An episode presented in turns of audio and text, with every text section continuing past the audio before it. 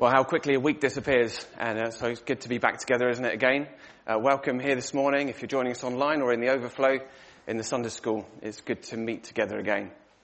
I've been asked to apologise for um, the heating not working, um, but I guess having gone through winter with doors and windows open, and we've tried to keep it as warm as we can, we're all kitted out for trying to keep warm, so good. Just to remind you there's still an opportunity to um, support uh, Christians in India through the Stanley Dales Trust Fund um, up until next Sunday. The details, uh, bank details, if you want to transfer some money to that, are on the bulletin still. it's been great this morning to have uh, Rooted and Sunday School on at the same time with just over 50 children and young people here. A great blessing. They've been hearing from the Bible this morning and being taught. Um, so we've we've really enjoyed that, and now we're looking forward to Thursday uh, when the First Steps group hope to start back down here for the first time, and uh, they would really value your prayers. It's going to be an outdoor activity, so if it's like today, it will be cancelled.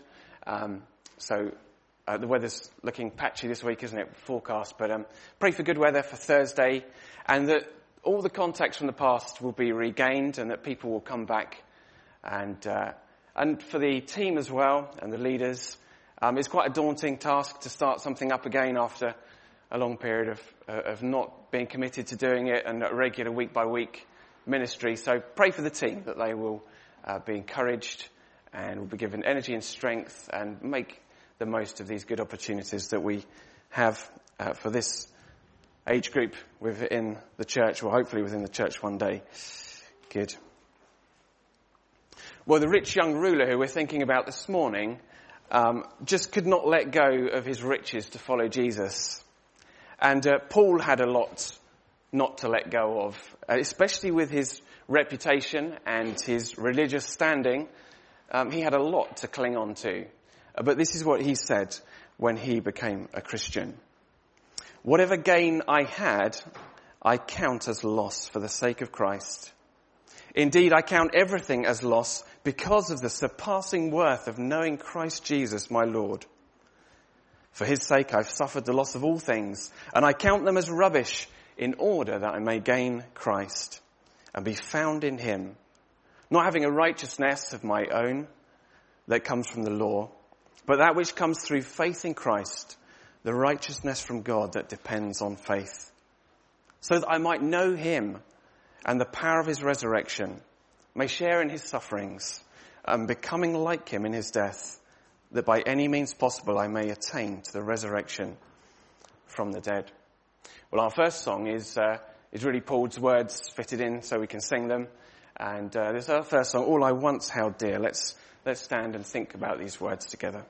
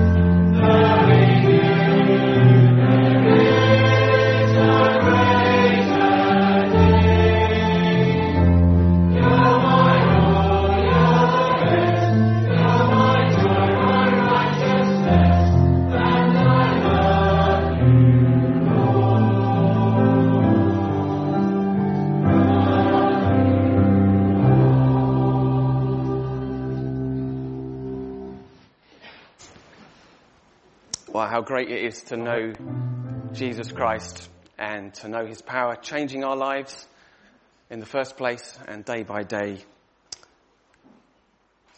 Okay, well let's have our Bible reading now. We are back in Luke and we're in chapter 18. Luke chapter 18 and we're going to read from verse 18 to 34. Luke chapter 18, verse 18 to 34. and a ruler asked Jesus, Good teacher, what must I do to inherit eternal life? And Jesus said to him, Why do you call me good? No one is good except God alone. You know the commandments. Do not commit adultery. Do not murder. Do not steal. Do not bear false witness. Honor your father and your mother. And he said, all these I have kept from my youth. When Jesus heard this, he said to him, one thing you still lack. Sell all that you have and distribute to the poor and you will have treasure in heaven and come follow me. But when he heard these things, he became very sad for he was extremely rich. Jesus, seeing that he had become sad, said, how difficult it is for those who have wealth to enter the kingdom of God. For it is easier for a camel to go through the eye of a needle than for a rich person to enter the kingdom of God. Those who heard it said, then who can be saved? But he said, what is impossible with man is possible with God. And Peter said, see, we have left our homes and followed you. And he said to them, truly I say to you, there is no one who has left house or wife or brothers or parents or children for the sake of the kingdom of God who will not receive many times more in this time and in the age to come eternal life. And taking the twelve, he said to them, see, we are going up to Jerusalem and everything that is written about the Son of Man by the prophets will be accomplished. For he will be delivered over to the Gentiles and will be mocked and shamefully treated and spat upon. And after flogging him, they will kill him. And on the third day he will rise. But they understood none of these things. This saying was hidden from them and they did not grasp what he said. Well, we'll look at those verses a bit later on where John preaches from that passage, uh, but Luke's now going to come for the children's talk. Thank you, Luke.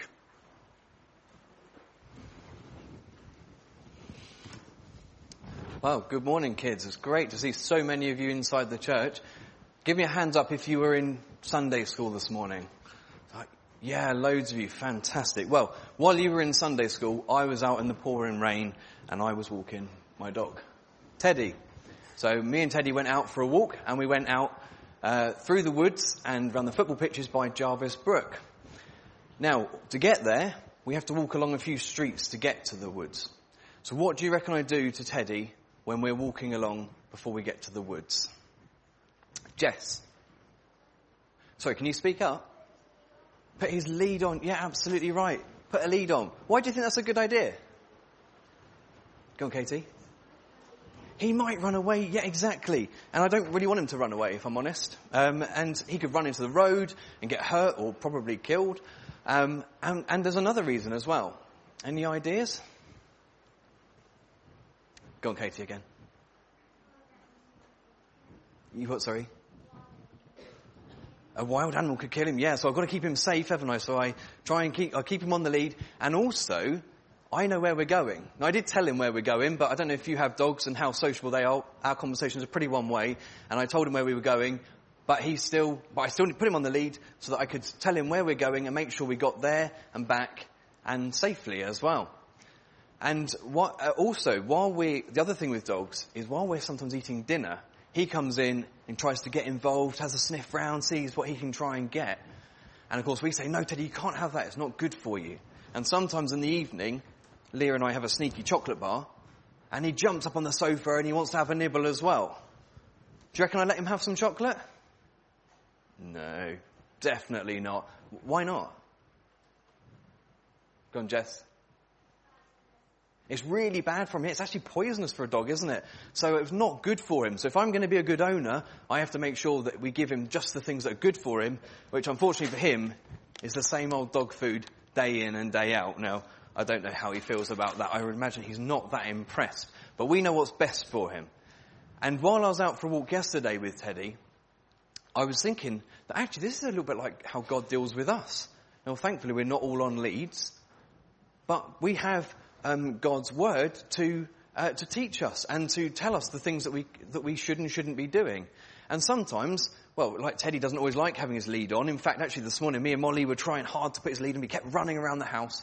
He didn't want his lead on. And sometimes we can be a bit like that with God's word and the Bible. And we say, I don't, it would be easier if I didn't have it because then I could have the things that I want.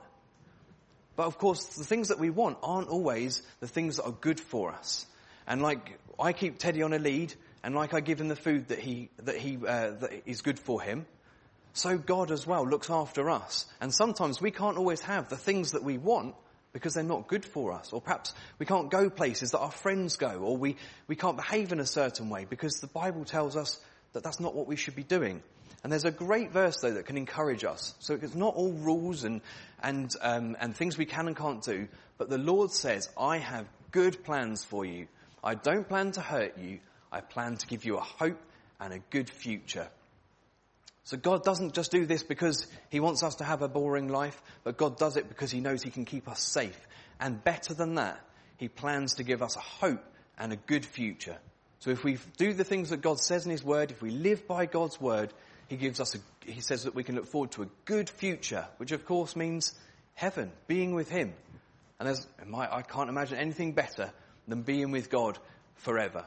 So next time, if your parents are trying to teach you by the Bible and they say, no, that's not good for you, you can't have that, or you shouldn't be doing that, don't think that they're spoiling your fun. But thank God that He is looking after us. He's taking care of us and He's making us ready for an eternal future and hope. Thanks very much.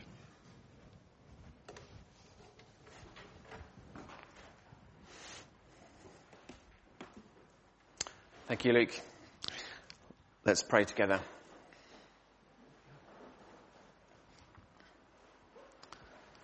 Lord God, our Heavenly Father, we thank you that we can meet together here this morning. Thank you for the privilege it is to know Jesus Christ, the Son of God.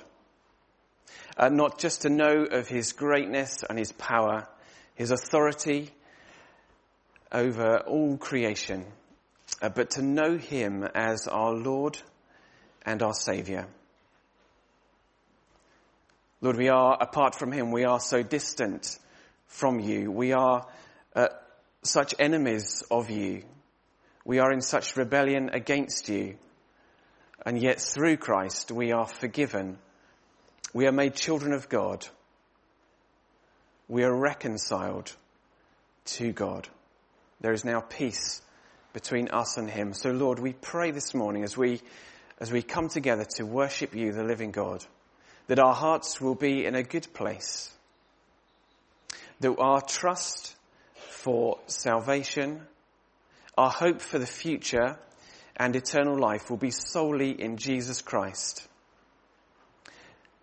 And help us to remember that not one of our good works have anything to do with that hope. We do not trust on anything that we have done or anything that we feel that we might be able to attain to. But like Paul, we cast that all off to one side and even our best attempts are unmentionable. As we simply cling to the cross of Jesus, where our hope is, where our safety is, where our acceptance and our forgiveness is. Lord, we praise you for Jesus Christ. And Lord, with the angels of heaven and with all of creation, we want to lift up the name of Jesus. The whole earth is full of the glory of the Lord. We want to join in with that celebration of praise that Jesus rightfully takes the highest place, the highest honor, and we ascribe to him best we can all majesty and power. And Lord, the greatest way we can show our appreciation and love and devotion is to offer our lives daily as a sacrifice, as an offering of worship to Him. Lord, help us to do that. As we have come through another week, we're aware that we have, have not lived how we should have done. We're aware of our many failings. We're aware that we have not prayed and read your word as we should have done this week. We're aware that we've not been patient with the people in our house. We haven't worked as hard as we should have done. Perhaps we haven't rested when we should have done. Our emotions have taken us astray in reacting to different situations. So Lord, we come as broken people. Every week we need, every day we need your forgiveness for present sins. And we confess them to you this morning. And Lord, we thank you that there's forgiveness for every one of them. And uh, though we might be accused of sins in the past, if they are forgiven by Christ, nobody can accuse us because we wear the righteousness of Jesus. And Lord, we dare not uh, say such amazing things if they were not in your word. But Lord, we thank you that they are, and we thank you that they are true, that every one of your words is trustworthy and true. Lord, we thank you for your care over us as we've just been thinking. Thank you for your leading in our lives. Lead me, Lord. Lead me in your righteousness. Make your way plain before my face. Lord, we, we need that encompassing love of God to keep us as children, as young people, as adults, to hedge us in from ourselves and from the world around us, to keep us near to you. Lord, if we were in Sunday school, we were thinking of Jesus being the door, the only way into the kingdom of God, the one who keeps us safe, the one who lets us in. Lord, we pray that we will enter through that door and will be welcomed into your kingdom. Lord, if we've been in Rooted, we've been thinking about friendships and how we choose our friends. Lord, we, we ask that you'll bless our friendships especially when we become teenagers and, uh, and that part of our life as we begin to become more independent in our lives. Help us to make good and wise choices with those who we spend time with. That they will be a good influence on us, but more than that, that we too, what we have to offer, that we will be a good friend to others. That will be a good influence on our friendship groups. That will promote good things that will promote your word when we're together as Christians. Lord, help all of us to make good alliances in this world with people who will build up our faith and with whom we can encourage. And then, Lord, equip us as Christians to share the good news with others. Lord, help us to love those around us.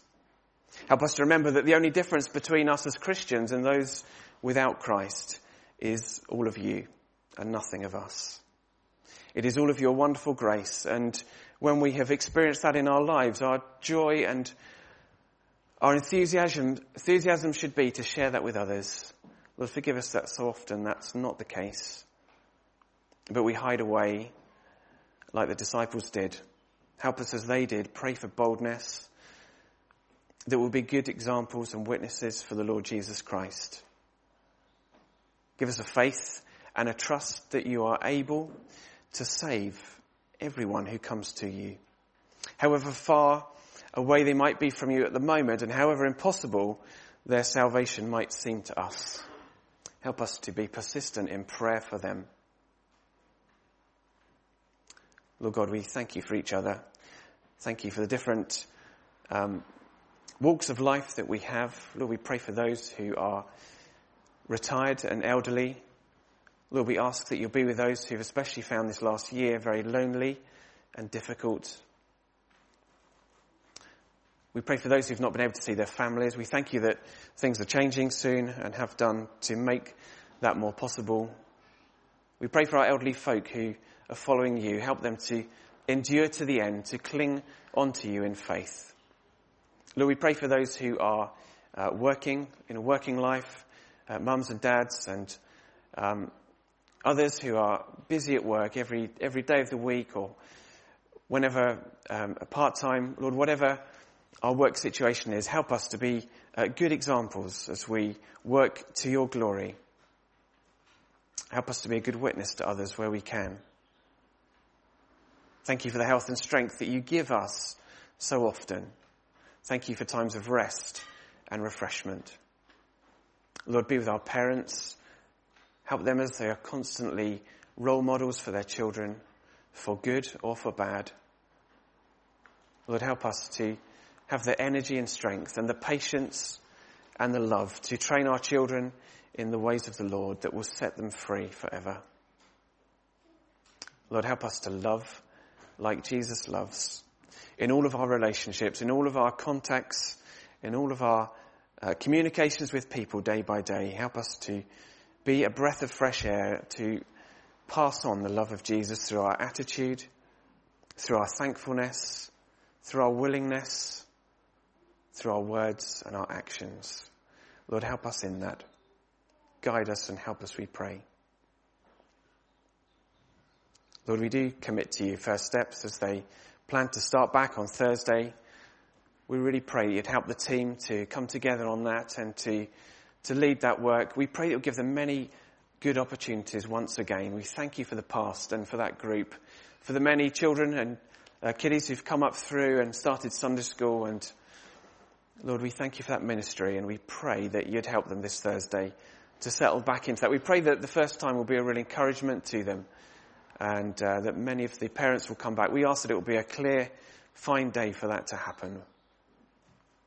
We thank you for the camp meeting yesterday and for the prospect of being able to have that back down here again this year. We commit all the planning to you for that and for all the arrangements for that. And we, we ask for your blessing on that. The leaders, the, the ones who've done it before and those who, for whom it's the first time, we ask that you'd help them integrate into that team and make them really useful. And we pray that it will be a blessing to all of them. Thank you for the way that you have wonderfully used camp in the past. And we, Lord, ask that you will again bless that endeavor this year.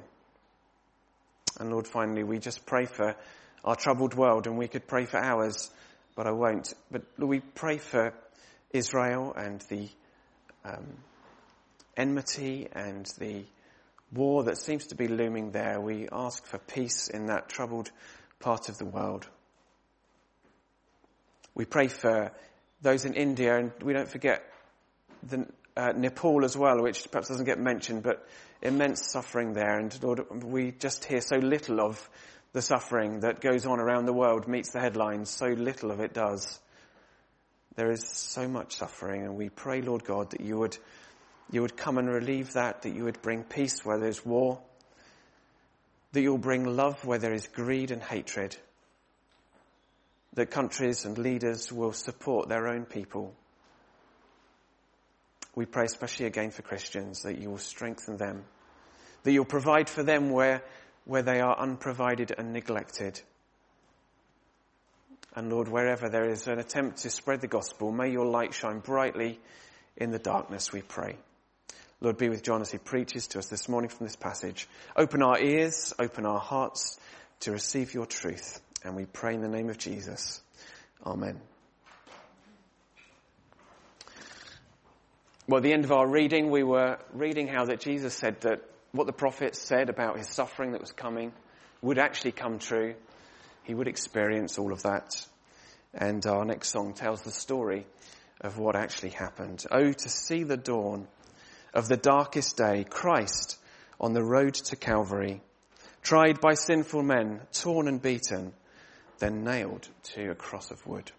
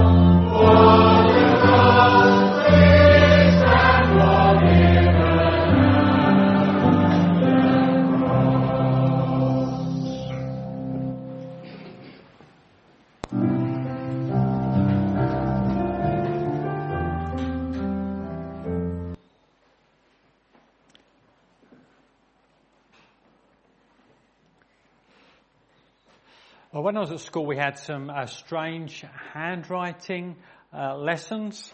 I was uh, in Crowborough, I was at Herne, Ashdown as it's called now, and uh, our head teacher, Mr. Cole, um, insisted on uh, teaching uh, the pupils to write in italics.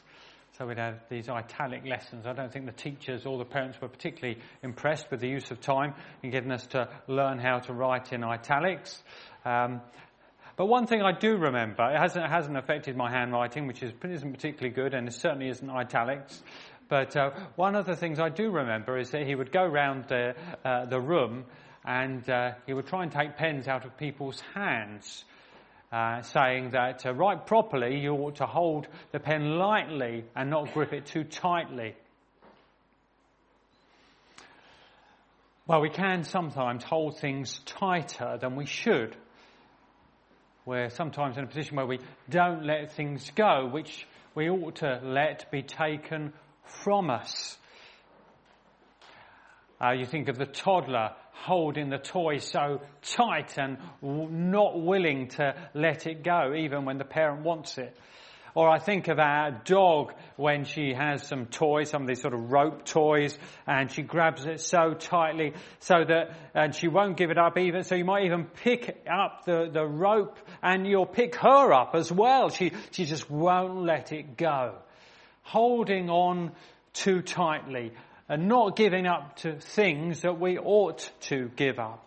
Well, as we move on further in Luke 18 this morning, um, we're going to uh, cover some verses which have got lots of teaching in, and um, there is one thing that uh, connects them, particularly through uh, the verses that we're going to look at, and that is the theme of holding on to things or giving them up.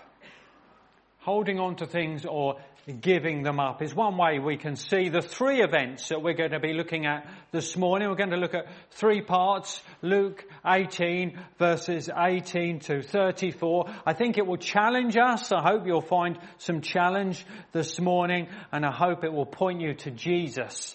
We're going to spend most of the time on the first one, but there are three altogether. And the first in this passage, we see the ruler who wouldn't give up his riches.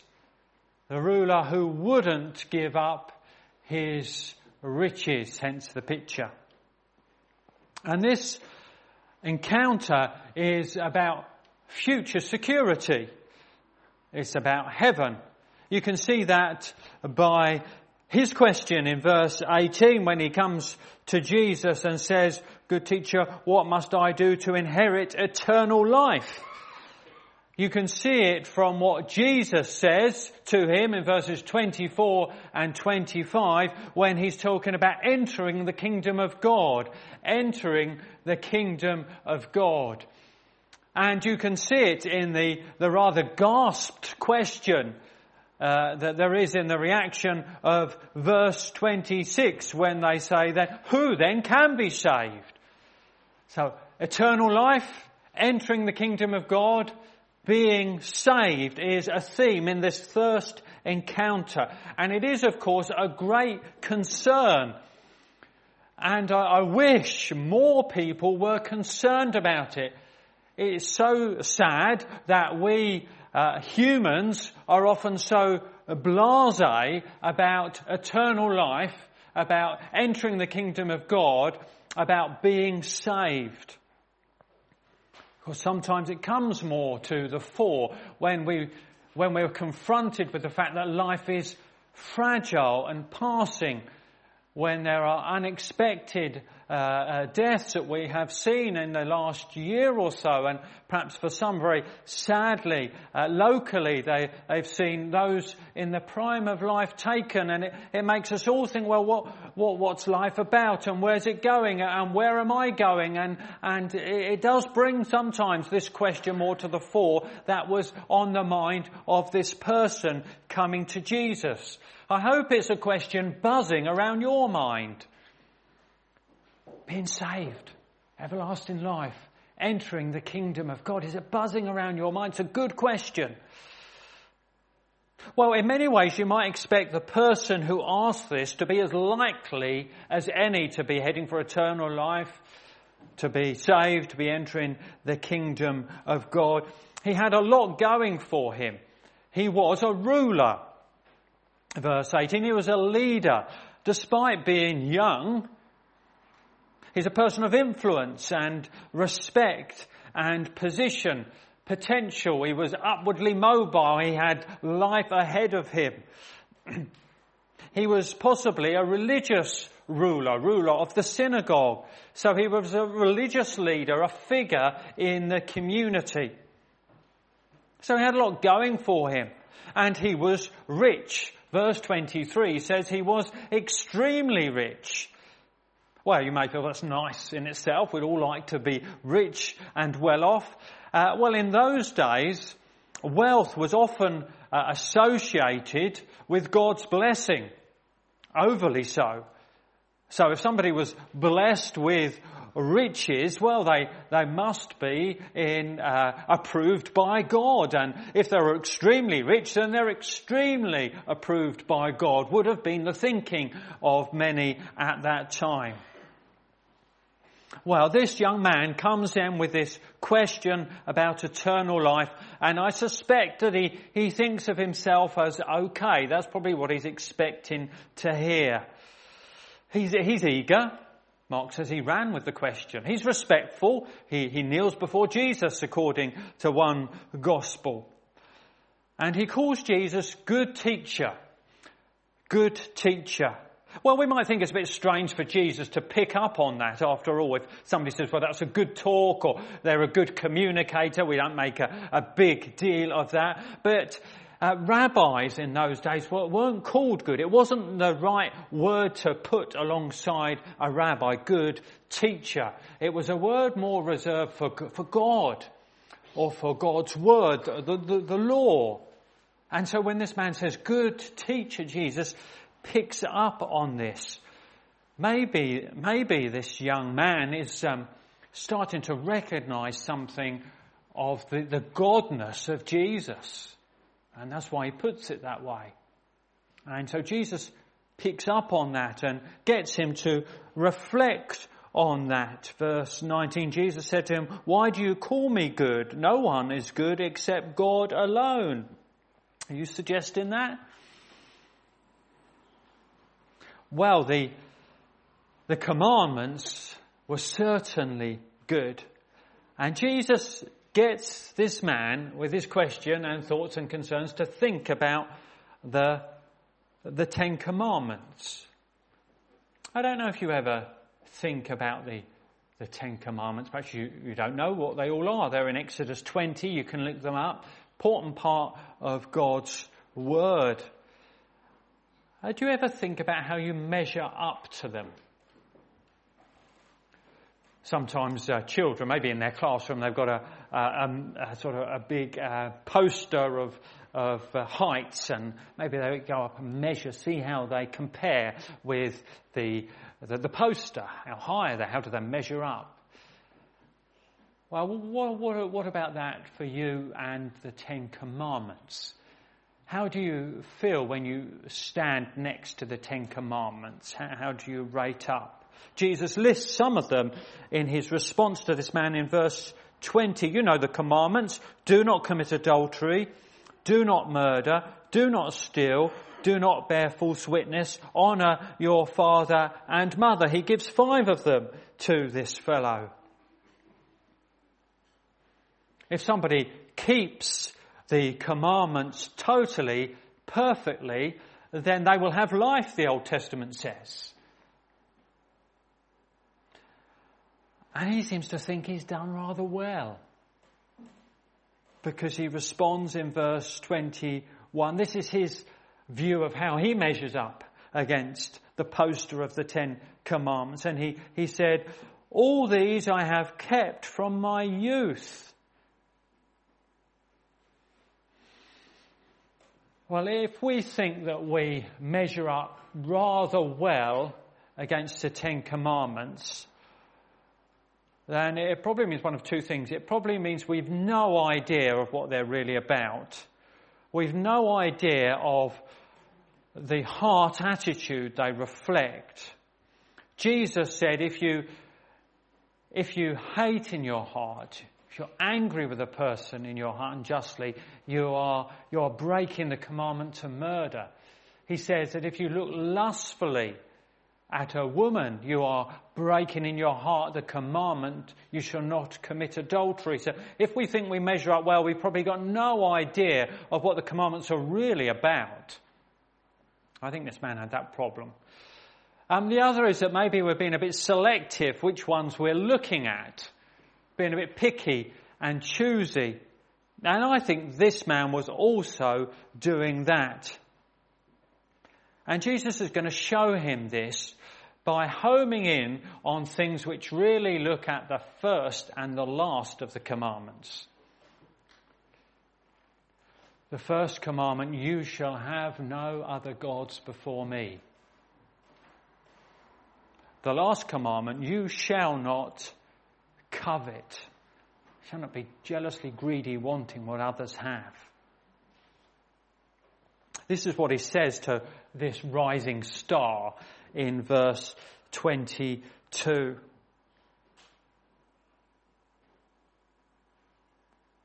When Jesus heard this, he said to him, One thing you still lack.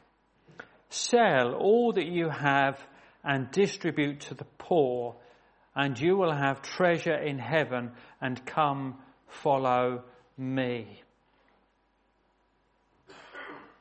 So Jesus has authority to tell us to do things and to leave things, to let go of things, to loosen our grasp on things. And that's what he tells this man to do, to, to give up his riches, to sell and to pass it on to the poor. Now, it doesn't tell every one of us to do that. Not in that full sense. Not, not in the New Testament. There were people who kept their houses in the New Testament. Now, by telling the young man to do this, he's putting his finger on something. He's, he's putting his finger on the place of money and possessions and riches in this young man's heart and life.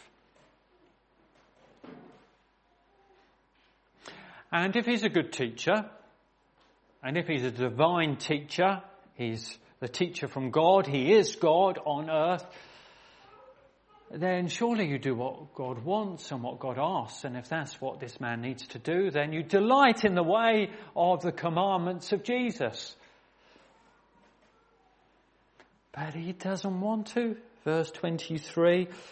But when he heard these things, he became very sad, for he was extremely rich. He'd grabbed his riches very tightly, too tightly, and he wouldn't let them go. It was more important to him than God and God's call on his life. He couldn't follow Jesus because the pound signs were too big in his heart. He hadn't realized how much he fell short of the Ten Commandments. He had another God before God, and the God was the things he owned. Well, perhaps you thought you measured up well to the Ten Commandments. Is God first in your life? Or have you got your hand, if you like, round something, grabbing something so tight that you won't let it go if it competes with Jesus and with his call on your life? This man was sad. I think he's wrestling a bit. But he, he, doesn't do, we've got no evidence, he does what Jesus says. He, he wanted eternal life. I, I think that's genuine. He, he wants to be saved, enter the kingdom of God, have eternal life. But he loved his God too much. Um, monkeys are difficult to, to catch, but according to the legend, like a lot of these legends, there might not be any substance to it, but it's a good illustration. There is an easy way to catch a, a monkey. If you put a banana in a jar with an opening that's just wide enough for the monkey to get his hand in the jar, then the monkey will come wanting the banana. He put his hand in to grab the banana, grab the banana, he won't be able to get his hand out. And if your jar is heavy enough so that he can't run off with the jar as well, he holds on to the banana and you have your monkey. The thing he needs to do to be free is to let go of the banana and run off. But he, but, but the daft monkey won't do that. He holds tight, clings on, so loses his life and loses his freedom. Well, that's a bit like this ruler. He, he needs to put God first. He needs to relinquish his hold on money and possessions. He needs to, to follow Jesus and do what he says. He needs to put his trust in the Saviour. But he holds on too tight and won't let his possessions go. Well, are we like this ruler, if I can put it like this, are we like the monkey? You're interested in eternal life. You're desperate maybe for eternal life. But there's something more important to you than God. And you, you won't let it go. It dominates your life. It's first in your life. It's replacing God. Maybe it is possessions, what you own. They're far too important in your life. You're following your income. You're following your standard of living. That is coming first. God is pushed to the margins. Maybe it's a wrong relationship. You're very clear that it's wrong. The, the, the Lord is not pleased with you pursuing it. But you won't let it go. You're holding on to the wrong relationship. Maybe it's, it's the pride uh, of self-sufficiency and self-righteousness and you just have to sort of be shielded by your own worthiness and you won't let that go. Maybe it's the popularity you have with your friends, that that's just far too important to you and you won't follow the teachings of Christ because you know that will have to go. Perhaps it's family approval. And these things are trumping God's claim on your life. They're trumping the call of Christ.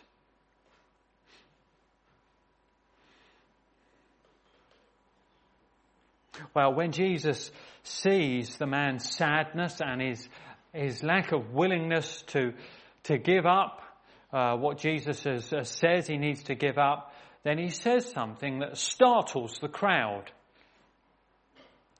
In verses 24 and 25, he says this Jesus, seeing that he had become sad, said, How difficult it is for those who have wealth to enter the kingdom of God. For it is easy, easier for a camel to go through the eye of a needle than for a rich person to enter the kingdom of God. Sometimes we try and squeeze uh, things into tight spaces. You've got to get your sleeping bag back in its uh, little bag that comes with you. I wonder how you're going to get it in there, but you squeeze and you roll it up and it gets in there. Or you have to load all the luggage for the holiday in the boot and it's out on the tarmac and you think, well, I'll never get that all in that boot, but uh, somehow it all goes in in the end. But that's not the case with this. With Jesus' illustration, there's no way it's going to fit. A camel? A camel's not a small animal. It's not a, a mouse. It's not a fox. You've been to the zoo. You've seen a camel. How big is a camel? You don't get one of its humps through the eye of a needle. The, the, a needle's small enough. The eye is just a very little hole at the end that the thread goes through. A camel through the eye of the needle.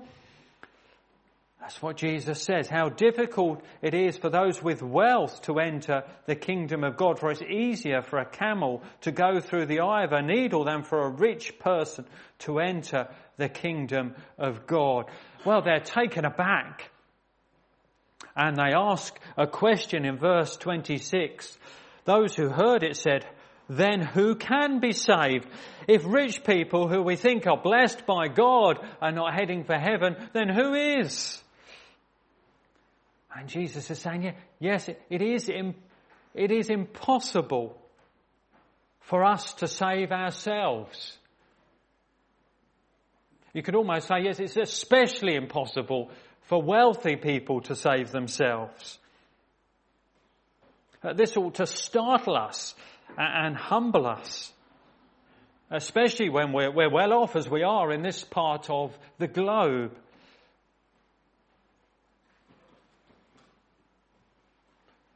We're unable to save ourselves.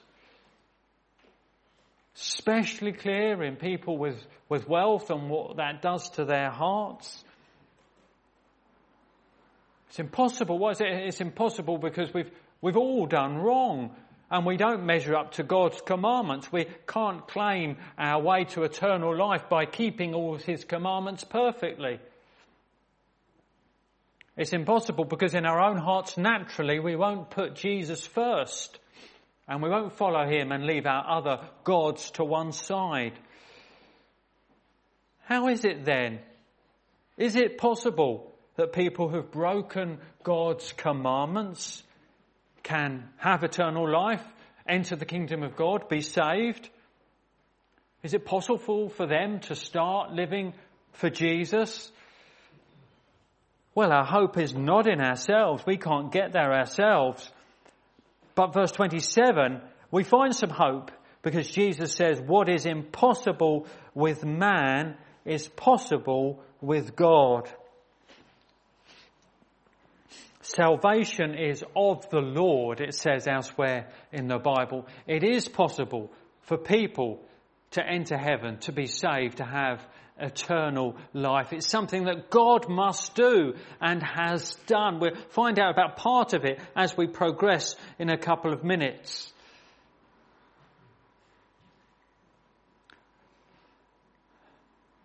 But there is a challenge in this first story, isn't there? The ruler who wouldn't give up his riches. Well, it may not be riches. Perhaps you need to sort of delete, just sort of highlight that word riches. You know, we click on it once, get the word highlighted, we delete it, and we've got a gap there, there now. Maybe something else, which is first before God in your life, stopping you from following Christ. Well, this story speaks into that and challenges that.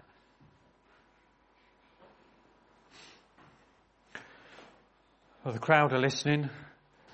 The disciples are listening.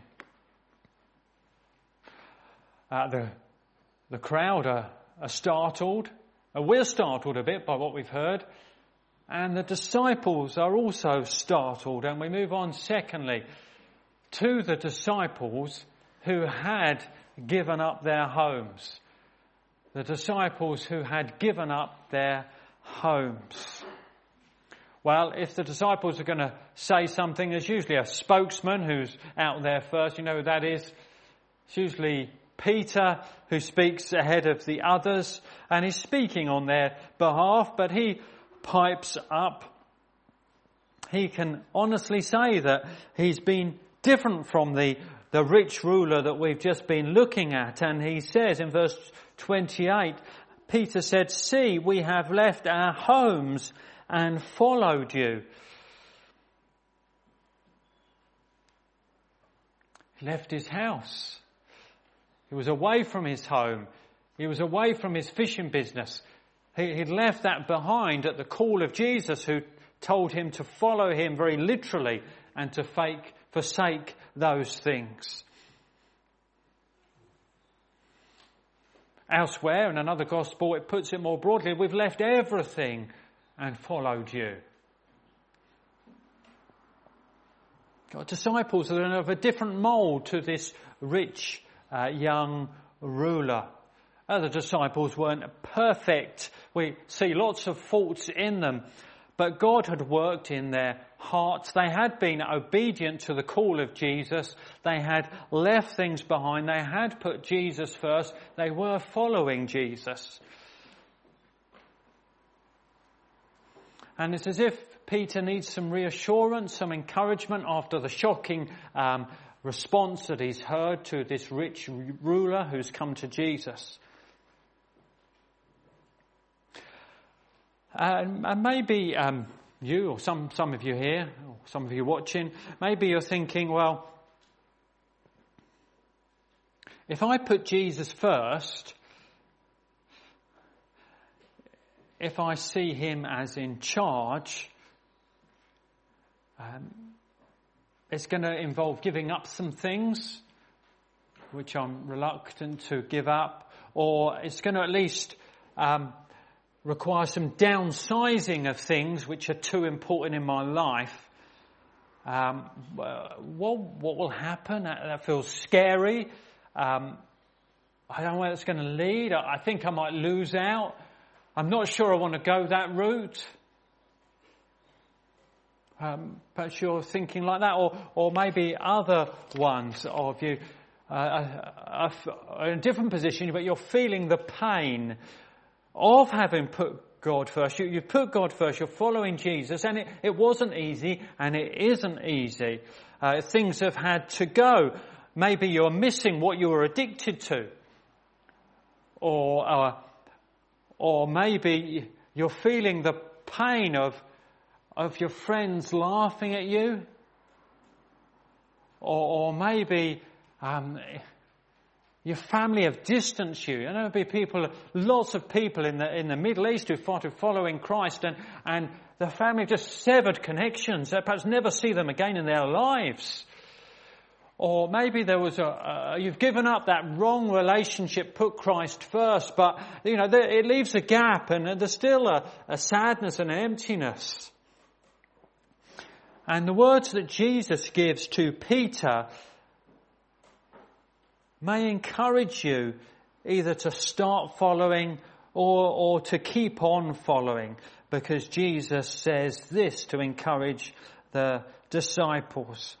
Where am I? I'm in verse 29. And he said to them, Truly I say to you, there is no one who has left house or wife or brothers or parents or children for the sake of the kingdom of God, who will not receive many times more in this life and in the age to come eternal life.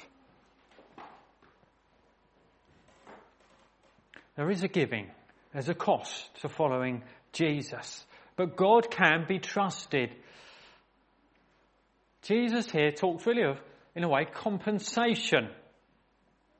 There's a cost we give up but there is a, a compensation in this life.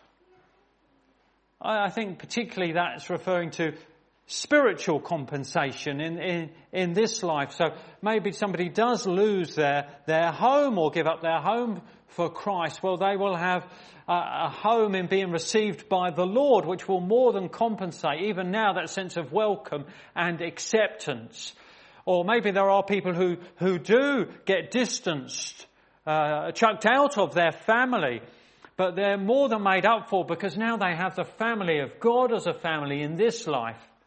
Or maybe they, they, they're converted and they grow much more generous with their, their money and, and they give it away and they lower their standard of living. They want to live more simply.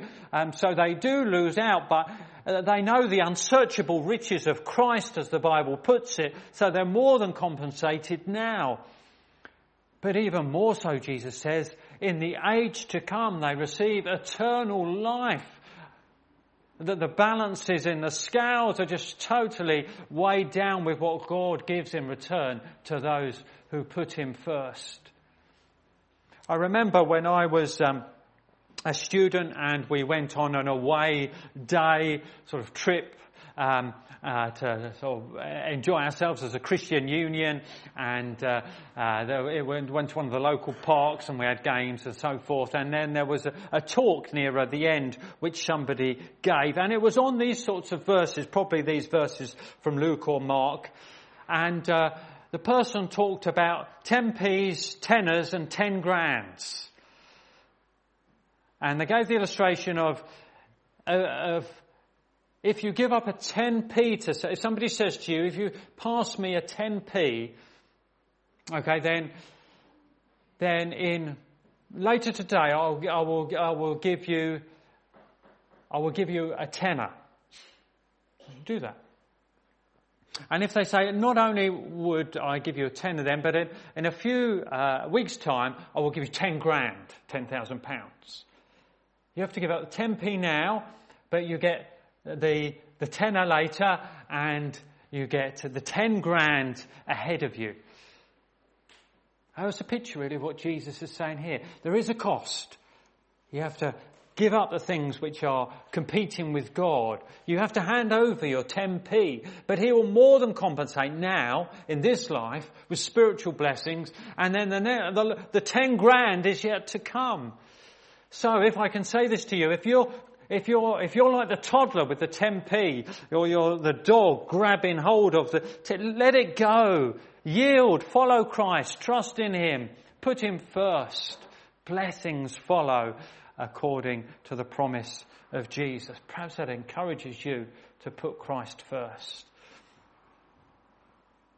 Well, we have one more thing to finish in these verses. So briefly at the end, the final verses we look on, and I think we can uh, make a connection here. Uh, so this is our third heading. The Saviour who was giving up his life. So the ruler who wouldn't give up his riches, the disciples who had given up their homes, the Saviour who was giving up his life. What the disciples were doing and had done was really just a sort of shadow, uh, small shadow of what Jesus himself was doing. That's what the last verses remind us about. Uh, Jesus points to what's ahead of him. It says in um, this translation that the, the headings are not inspired, they're added in to help us break it up. And uh, it says here the Jesus foretells his death a third time. Well, perhaps in a certain style of prediction, it may be the third time, but actually in the Gospel of Luke, Jesus has many more times than three pointed towards his death.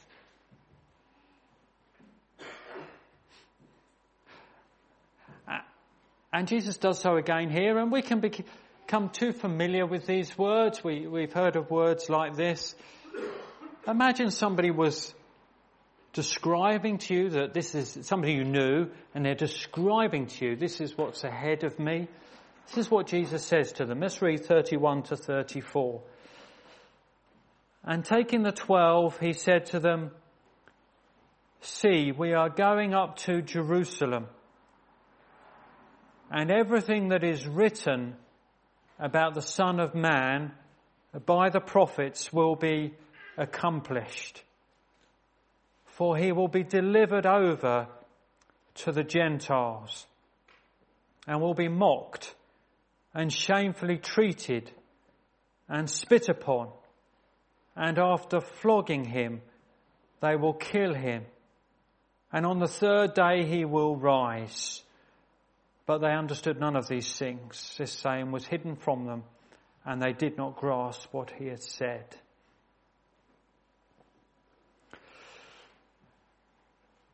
Jesus too was involved with giving up.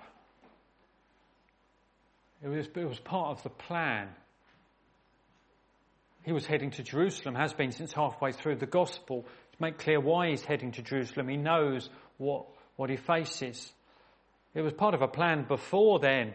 All, the Old Testament, the prophets, the Psalms were pointing forward to this. This had to happen. He would be delivered up by Judas, um, by the religious authorities. But in a way, it's part of a bigger plan from his father. He was being given up, handed over. And as he goes ahead, and as he experiences these things, he would be giving up things that he could have held on to but does not grasp too tightly. What will he be giving up? He'd be giving up honour and replacing it with, with shame. He'd be giving up respect and replacing it with mockery. He'd be giving up comfort and replacing it with pain. He'd be giving up life and replacing it, at least temporarily, with death. A Saviour who was giving up his life. One of the things we've been wondering about is the impossibility of us saving ourselves, whether we're rich or whether we're poor. It's impossible with man, but it's possible with God. And what Jesus is doing and describing here fits in with that. We reflected in our second song. Let me read the verses and chorus again. Oh, to see the dawn of the darkest day, Christ on the road to Calvary, tried by sinful men, torn and beaten, then nailed to a cross of wood. That's what Jesus is pointing to. This, the power of the cross. Christ became sin for us, took the blame, bore the wrath. We stand forgiven at the cross. Oh, to see the pain written in his face, bearing the awesome weight of sin, every bitter thought, the breach of the Ten Commandments, every evil deed, crowning your blood stained brow, this the power of the cross. Christ became sin for us, took the blame, bore the wrath. We stand forgiven at the cross. That is where you can find forgiveness, eternal life, and be saved by placing your trust in Jesus, by going to Him for forgiveness, by turning and starting to follow Him. The Saviour who is giving up His life. The breaches and the breaks of the Ten Commandments, which are ours, are taken by Him on the cross and we're safe if we trust in Him. Our unrighteous life is covered by His perfect life.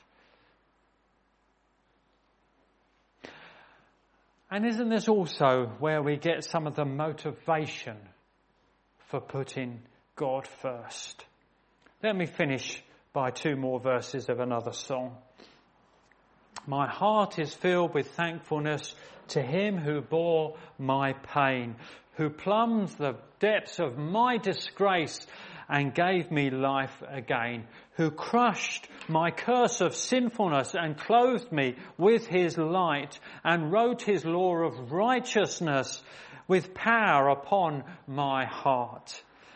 My heart is filled with thankfulness to him who reigns above, whose wisdom is my perfect peace, whose every thought is love. For every day I have on earth is given by the King. So I will give my life, my all, to love and follow him. Have some time thinking, praying through one or two or three of these lessons before I close in prayer.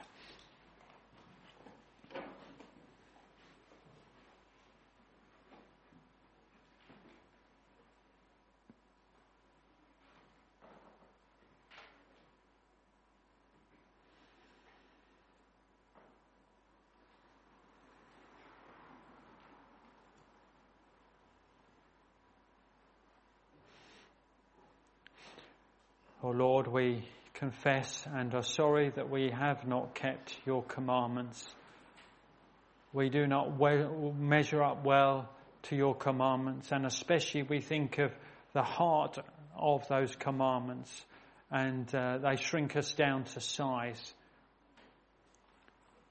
We need forgiveness, and we need righteousness, and we cannot produce it ourselves. Lord, we thank you for the example of the disciples and the way in which they, they gave up what you asked them to give up. And that is a, a constant challenge for us in our lives. But for some of us, it may be a very fundamental challenge that Jesus is not being followed because a certain aspect of our life is too big and too important and won't be left behind, and so we are not following.